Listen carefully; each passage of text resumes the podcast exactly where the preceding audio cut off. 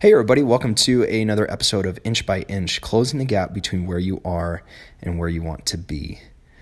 So, I've got this painting that hangs in my bathroom, and, and the message on the painting is one that I, that I have to continually remind myself of, and, and it's something that I have to constantly relearn over and over again in my life.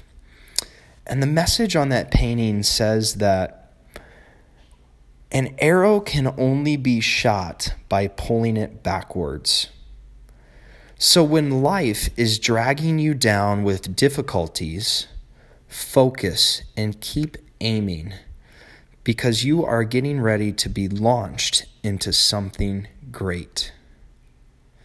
And I think that is so true. And and man, I've been struggling so much over the last week. I've just had a lot of things going on personally in my life and it's really affected my mood and, and my students have asked me you know mr kraus what is wrong what what's going on with you you are not yourself and and i had such a trying day yesterday and I was brushing my teeth this morning. I looked up at that painting and I was just like, yeah, like, it, how could you forget? Like, you know, and I just re- reread that and just re-internalized that that message this morning, and it's it's something that I've I know to be true in my life. Every time I've gone through struggle, it's it, it's prepared me for something bigger and greater. And and the funny thing about that painting, that painting is is one of my favorite possessions in my entire house. And the, the funny thing about that painting is actually hand painted